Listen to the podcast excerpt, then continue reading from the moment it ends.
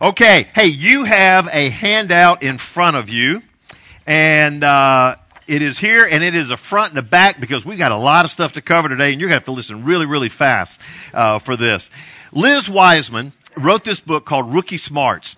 And what is so intriguing is she did all of this research, and what she discovered is that there every almost this field to field to field of business. It seems that rookies will come into an organization and they will do better jobs than those who are veterans.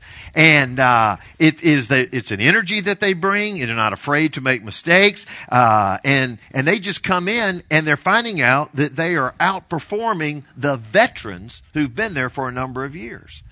And so as she began to research this, she began to determine what is the mindset of a rookie and then there's a mindset of like a veteran. And so the challenge is, is to have a rookie mindset and to try to avoid some of the veteran mindset. Now, if you've ever worked in an organization for a number of years, it's easy to, to go into what we call a veteran mindset.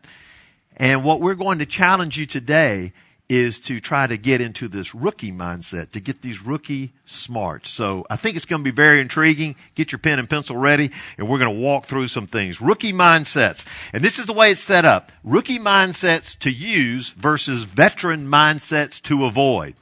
And so just use some word pictures here. Number one, backpacker versus caretaker. Backpacker versus caretaker. A, backpack, a backpacker and then she talks about, talks about the kind of mindset that a backpacker has and compares it to a caretaker. Number one, nothing to lose versus protect your legacy. Nothing to lose versus protect your legacy. The backpacker, just, hey, I got nothing to lose. I'm going out there and go try something. Let's get after it. A caretaker, usually what it means is you've seen some success in your business, success in what you've done. And so what you want to do is not do anything too radical. You just want to protect your legacy. Number two, open to new possibilities versus stay on the conventional path. Open to new possibilities versus staying on the conventional path. And number three is search for new practices versus maintaining the status quo search for new practices versus maintain the status quo. That means the person with the rookie mindset is willing to search for new practices, which is a good fit for the terrain, rather than automatically accepting yesterday's practices. So if there's something that we want to accomplish, rather than me always going to the old reliable because we've always done it that way, the backpacker person is one that's looking for some new ways to do it. Let's look for some new tape. Maybe there's some things that we can achieve with this. However, the caretaker, what they like to do is they like to stick with what's realistic and what's worked in the industry throughout the years. Okay? You got rookie mindset, you got a veteran mindset. Number two, the hunter gatherer versus local guide the hunter gatherer. That's the person that goes out into the woods and he's hunting for food and gathering their food versus the one that's just a local guide. And here's the difference in those people. Number one, sur- survive on their wits versus seen it all before. That hunter gatherer is the one that has got to survive by their wits. They're in unfamiliar territory and they've got to survive with their wits. The local guide, hey, He's seen it all before. He knows the thing like the back of his hand. Number two, the senses are vigilant and alert versus look for data to confirm what they already know. Senses are vigilant and alert. The rookie mindset, their senses, their, it comes like your head's on a swivel. You're always looking around. You're being alert for whatever information's coming to you.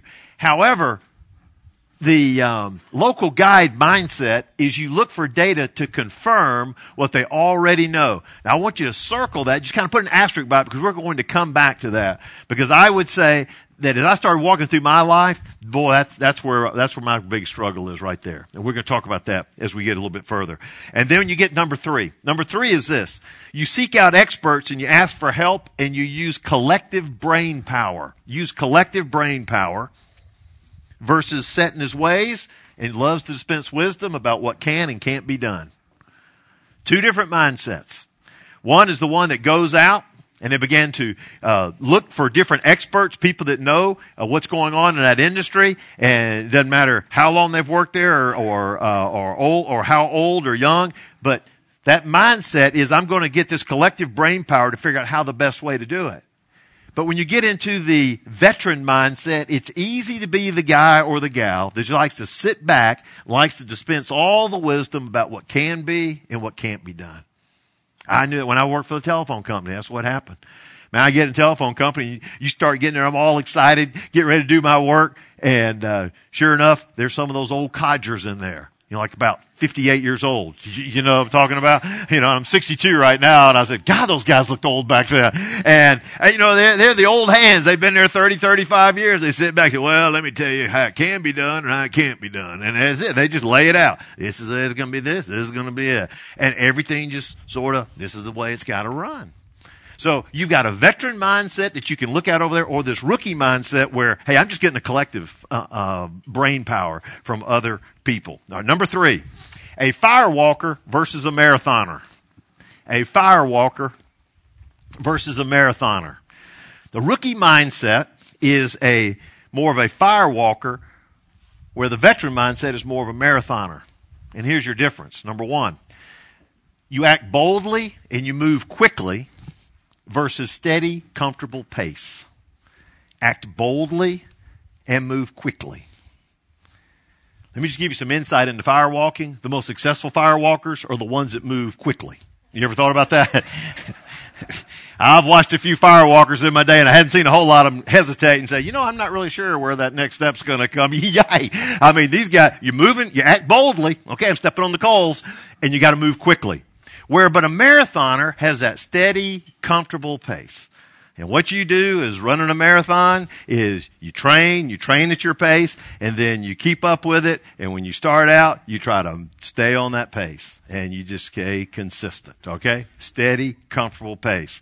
Now, number two is the firewalker makes course adjustments, makes course adjustments as needed. When something needed, I've got to go some other way, I'll do it. Versus the marathoner operates on autopilot. He just, same way we've always done. I could almost plug it in and go. And when you run a marathons at times, you'll run and all of a sudden five miles have gone past and you say, where'd those five miles go? I'm just kind of on autopilot. Sometimes don't even notice the things that are around you. You're just going. Now what happens is, is we get in that veteran mindset, that autopilot, uh, consistent pace mindset. We begin to lose touch with what is going on around us. And at times we feel very confident in what we're doing. Hey, I've got this steady pace. I'm heading out. But in the meantime, my customers are feeling a little bit more distant from me. I'm, I'm not making the touch with them that I used to do. And, and, and they're not quite as excited about me as they used to be. But I don't really realize that because I'm just kind of going the same old pace, doing the same old thing. I'm just on autopilot. And yet around me, some things are happening, but I don't even notice it. Okay, I got my steady pace and I'm going there. The firewalker, on the other hand, is one who is acting boldly, acting quickly, and he can see things and makes adjustments and makes them whenever it is necessary. And last of all is this the pioneer versus the settler. The pioneer versus the settler. For the one, the rookie, he's the pioneer. He or she is this pioneer, and they are in what they do is number one is they improvise and they're relentless versus follow protocol and comfortable.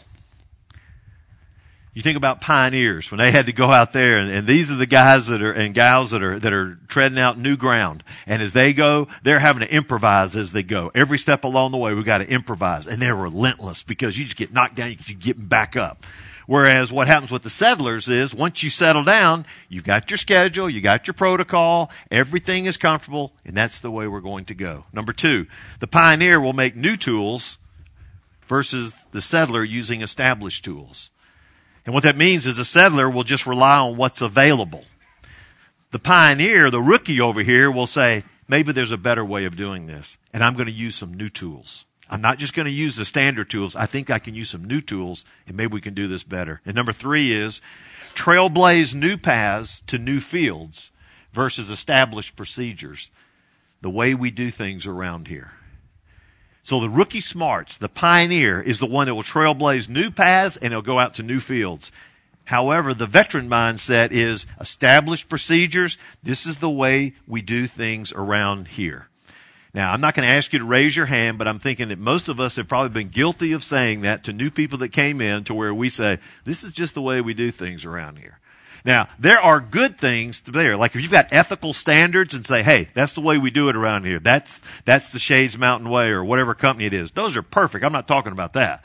I'm just talking about when you're, when you're trying to step forward and, and create this, cast this great vision and your company began to move forward. And when someone's always telling you, well, you know, this just the way we do things here. You're not going to do anything different. Just going to be this way. Now, you've got those notes that you've got. Let's just look over them real quick. Okay. You, you got those notes. Veteran mindset to avoid. Listen to it as I read it. Protect your legacy. Stay on the conventional path. Maintain status quo. You've seen it all before. You just look for data that will confirm what you already know and respect. Uh, you love to just sit around, talk about what can and can't be. Steady, comfortable pace, operate on autopilot, protocol, comfortable, established tools, established procedures. Sounds exciting, doesn't it? Said, man, I want to be a part of that. That sounds good. That'll get me up in the morning and wake up. Yes. Or do you like this? Nothing to lose open to new possibilities, search for new practices, survive on your wits. Uh, senses that are vigilant and alert. Seek out experts. Use collective brain power. Act boldly. Move quickly. Make course adjustments as needed. Improvise. Relentless. New tools. Blaze new paths to new fields. Now, I can read it and put more energy on that, but just looking at those words, what has more energy to it? Is it the rookie mindset or is it the veteran mindset? Which one? Yeah, rookie. That's got more energy to it. It's kind of some excitement. It kind of gets you, gets you jacked up on there. Well, here's the thing. It's not something that's just based on age or how long you've worked somewhere. It's a mindset. And it means that any of us can have that rookie mindset no matter how long we've been at an organization. So this is not something where you say, well, I am this age and I've been there this long, so this message doesn't mean anything to me. No. The great thing about this message is you can change your mindset. And we're going to give you eight things you can do to change it. Okay? It's more exciting than eating spam primavera. All right, here we go. How to cultivate rookie smarts. Number one, throw away your notes and start over. Throw away your notes and start over. Fresh thinking. I heard Liz Wiseman speak, and she shared this illustration, and I just shook my head uh, because I don't know of any professor uh, at any level that's ever done this. But the story was of C.K. Uh, Prahalad, who has been repeatedly ranked as the world's top business professor and management thinker. And he passed away in 2010, and at his memorial service, his wife mentioned that she was always worried because at the beginning of each semester, her husband would take his notes from the past semester and throw them away. And so what she did was she went and picked them up on one of them and brought them back to him. And when she brought it back to him, he then confirmed with her that this was not by accident. And this is a statement he said to her My students deserve my best, fresh thinking every time. Wow. Can you imagine? You know, I taught at Samford an ethics class uh, for about two years. And I guarantee you, I don't know what I'd have done about throwing all those notes and started over on that. But is that not incredible? My students deserve my best fresh thinking. Now just think about it. Whatever your business is, whatever you do. What we do here, when we put on and, and, and do some big program or some big ministry or whatever, we take copious notes because we want to be able to do it good the next time. And we do have a great tendency of saying, hey, next time this thing comes around, we got this thing down. After a couple years, it's a well oiled machine. We got it over here because we got our notes. It just got me thinking. Maybe there's some things that, that we're doing, or maybe some things that you're doing that every year we do the same way. What would happen if you just kind of threw the notes away and said, hey, take a fresh approach on it? Let's do some fresh thinking. But I've been tied to my notes of the past so much that, that I can't be open to new and fresh ideas. Okay? Number two, ask naive questions. ask naive questions. You ever notice the new people that come in your organization, the questions that they ask? And they ask these questions, you like shake your head and say, you really don't get it, do you? Okay? Because, you know, they're asking all kind of stuff about the business and, and things. But you know what's good? When newcomers ask those questions, what they're doing is they ask questions about who we are and what we do. I need to understand that more. And see, sometimes for us in the business that we're in, we need to ask those naive questions. We need to begin to uh, ask those deep questions again. So who are we and what is it that we're doing and what are we trying to accomplish? And sometimes when you begin to dig deep like that and ask those basic questions, objectives begin to come up, new ways of doing things become up, and new possibilities will happen.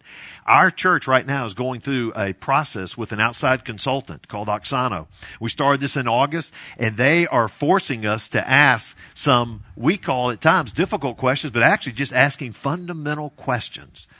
And sometimes we start the process and they'd ask a question, we give this surface answer, and they say, no, go deeper and deeper and deeper. And it's been an amazing experience. And it has been such a help to us to get back deeper as to who we are and what our uh, what our call is. Okay? Number 3, go out and surf with amateurs. go out and surf with amateurs. Uh, some of you who uh, think that surf means just to be on the internet, uh, I want to let you know that uh, there's a sport of surfing. It's called oceans. Some of you may not have seen it with waves and surf. Well, her phrasing is go out and surf with amateurs, see through the eyes of rookies. And the story she tells is about a man by the name of Bob Hurley, who was a, surf, a surfboard designer. And Bob Hurley was at Huntington Beach, California, and he ran into Wayne Bartholomew, who was the Australian world champion of surfing. I mean, this guy was a stud. But he's hanging out at Huntington Beach where there's not a lot of big waves. And so he says, Why are you here? Why aren't you somewhere else catching the good waves? And Wayne Bartholomew replied, He says, I like surfing with the kids because this is where I get my energy. And so what he would do is he would go to the beach and seek out these newbies, these newcomers that were just sort of getting out there, and then he would hang out with them. And he said, that's where I get my energy. And so when it talks about surf with amateurs, that in our work world, sometimes what would be good is you to be able to see the company and just see life through the eyes of some of the rookies and match up with some of those younger people and just hang out with them and begin to see through their eyes. Number four, reverse mentoring reverse mentoring, new approaches, new technology. Now, the term reverse mentoring is something, you know what mentoring is? Mentoring is usually when an older person is, is kind of taking a younger person under their wing and begin to talk to them and share with them and, and try to pour into their life. Reverse mentoring is what you're hearing more and more about that would be for you that are older, that are more veterans in the business, for you to get a younger person and kind of let them take you under their wing and for you to sit and to learn from them and to listen. And the things that will come up is there'll be new approaches and there'll be new technology. And, you know, I, I, have done this some. And, uh, and, and we've done some things in our in our staff with some of our younger uh, young guns that are there and the staff for us to match up with them and, and just to learn from them. And it, it's it's a great experience because anytime you've worked doing something the same way for a good bit of time, you pretty well just kind of get settled in over there. And it's so nice to be able to see it from a, uh, you know, from a, from a different perspective. And so think about that. Reverse mentoring. If you've got this veteran mindset, everything's comfortable, everything's status quo, you know what? It'd be nice to then find some of the newbies, some of the young people, and just sit down with them and let them talk to you. Let them share. And as they begin to talk, they'll explain to you new technologies. They'll even show you how to use your iPhone. Uh, and, uh, you know, they'll be the ones they'll say, this is how you text. Oh, I didn't know that. And, and, but they'll talk about new technologies, things that can happen, talk about new approaches on there. It is great. Okay? So it can help you to go from a veteran mindset to a rookie mindset. Number five, you shift from a leader to a learner. Shift from a leader to a learner. And then I put here conduct assumptions audit. This is something that Liz talks about in her book. The first thing she talks about is psychologists talk a lot about a phenomena called confirmation bias. Confirmation bias. I have confirmation bias. And um, I'm a recovering confirmation bias addict, okay? And this is what confirmation bias is. In essence, this refers to the fact that we inherently favor information which supports our pre-existing beliefs and we ignore everything else. Because see, the more that we're deemed experts in our field, the less we will search out information which proves us wrong. You see, what happens is the more we get to know and the more we become an expert in something, we sit there and say, this is what I believe and this is the way it should work. This is the way things should go. And then all of a sudden, new research begins to come out and you start looking, and there may be 10 articles over here. Which article are you going to? I'm going to the one that confirms what I already believe. And so you find somebody's done some kind of research that confirms what you believe. You hang on to that and say, this is it, baby. I'm heading in the right direction. Now there may be eight other articles out there that have got something that differs from what you believe or expands what you believe, but you don't go with those. Because we fall into this trap of confirmation bias. If I can just find someone to agree with me, or I can just find some kind of research that agrees with me, I'm just going to hang on to that. The overwhelming research may say, "No, nah, that's that's that's not that's not right. There's a better way of doing that." And so, with this, you want to shift from that leader. Some of you are leaders in your organization, and then you've got to become a learner and say, "I'm a leader, but listen, I don't know everything. I don't understand everything. So I want to fall into leader, to a learner. When you fall into a learner, he says conduct an assumptions audit.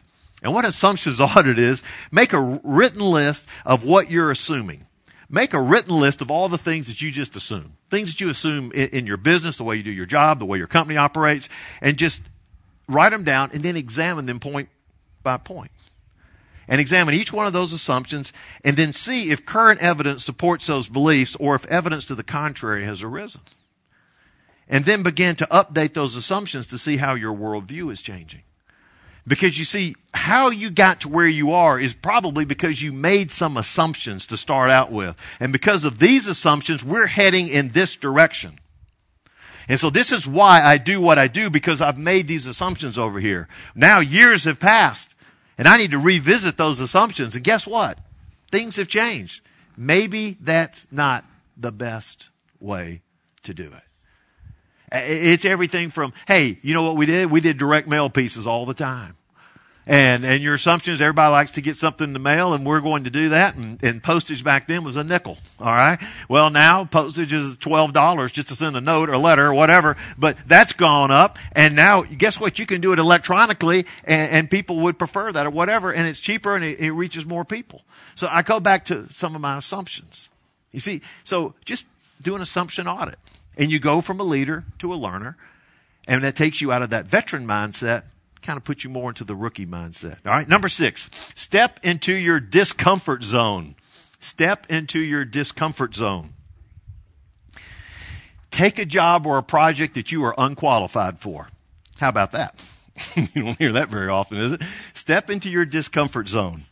Uh, and then once you find this project that you're unqualified for, then what you need to do is um, get up to speed as fast as possible.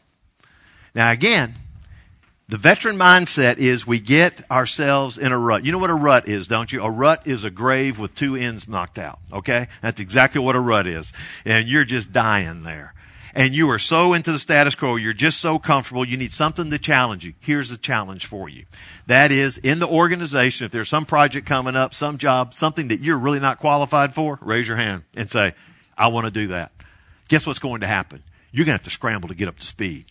But you know what's going to do? It's going to get those juices flowing again. You're going to do something with this rookie mindset because you're doing something that, you, that, that you've got to stretch your learning on.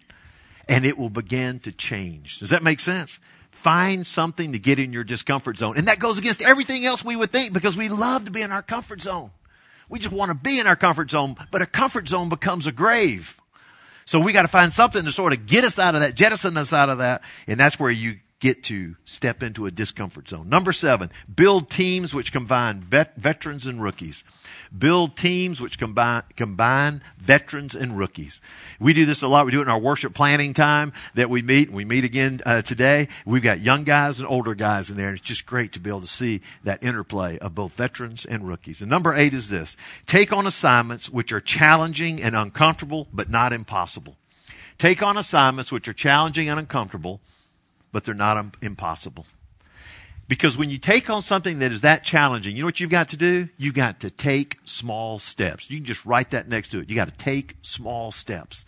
It's challenging. It's uncomfortable. And I've got to take just one step at a time, little small steps in order for me to make an achievement. Michelangelo is a great example of this, of this principle put in action. When he was painting the ceiling of the Sistine Chapel in the Vatican, this was his first attempt. You believe that? This was his first attempt at fresco painting. That's a technique where paint is applied while the plaster is still damp, and it allows the colors to chemically bond with the plastered walls. He had never done a fresco before, and now he's being asked to do the Sistine Chapel. Well, how he got this job is that one of his rivals went to Pope Julius II and asked him to hire Michelangelo. He said he would be the man for the job in the back of his mind, this man who recommended him felt confident that Michelangelo would fail and then they would call him to come in and to save the day. So that was the reason why he recommended him. They asked Michelangelo to do it. He did. You know what he did? He hired two assistants who were skilled in fresco painting to work alongside of him for a few weeks while he mastered those necessary skills. He then consulted various theologians and they gave him ideas and themes for the painting, which he took that and then he refined it. And then he set out to do this work for four plus years in painting the ceiling. The result of this rookie project is now considered to be one of the great treasures of the Renaissance. The hopes of the, revi- of the rivals were dashed, and rather than being a fiasco for Michelangelo, it was a famous fresco. So instead of a fiasco, it was a fresco. And it was a good one. Okay? But guess what? That was his rookie project. That was his rookie project. Now, let me ask you this. What if you applied rookie smarts to spiritual matters? What if you did an assumption audit about your views about God in Jesus Christ? You know, reasons why either you don't go to church or don't read the Bible or don't consider the claims of, of Jesus Christ to be the Son of God. You know, there are reasons why you do that. And it usually goes back to assumptions that you've had. So wouldn't it be interesting just to go and do an assumptions audit on spiritual matters and say, what are the things that I have assumed? And now knowing that you have journeyed a little bit longer in life, maybe you could look back on those and say, you know, from my experiences, I think things are a little bit different now. And then look at some of those assumptions to see if they're still valid or not. And maybe you'll discover some evidence that would show that maybe that worldview has changed. And you need to consider those things. Do an assumptions audit. It's important for all of us.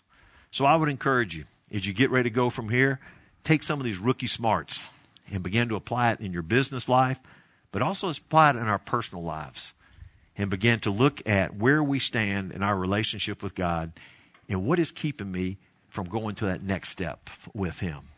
It could be that I've got some faulty assumptions and I can go back and make some adjustments to those. We hope that you have a great Thanksgiving holiday. We will be back together on the first Tuesday in December with a special Christmas power lunch, which means that the gifts can only be some of the most amazing things that you have ever experienced in all of your lives. You need to come, bring a crowd with you. We're going to have a lot of fun, and we're going to take a look at another book about the intangibles of leadership that is just flat out fascinating. Okay? Listen, y'all have a great day. We'll see you.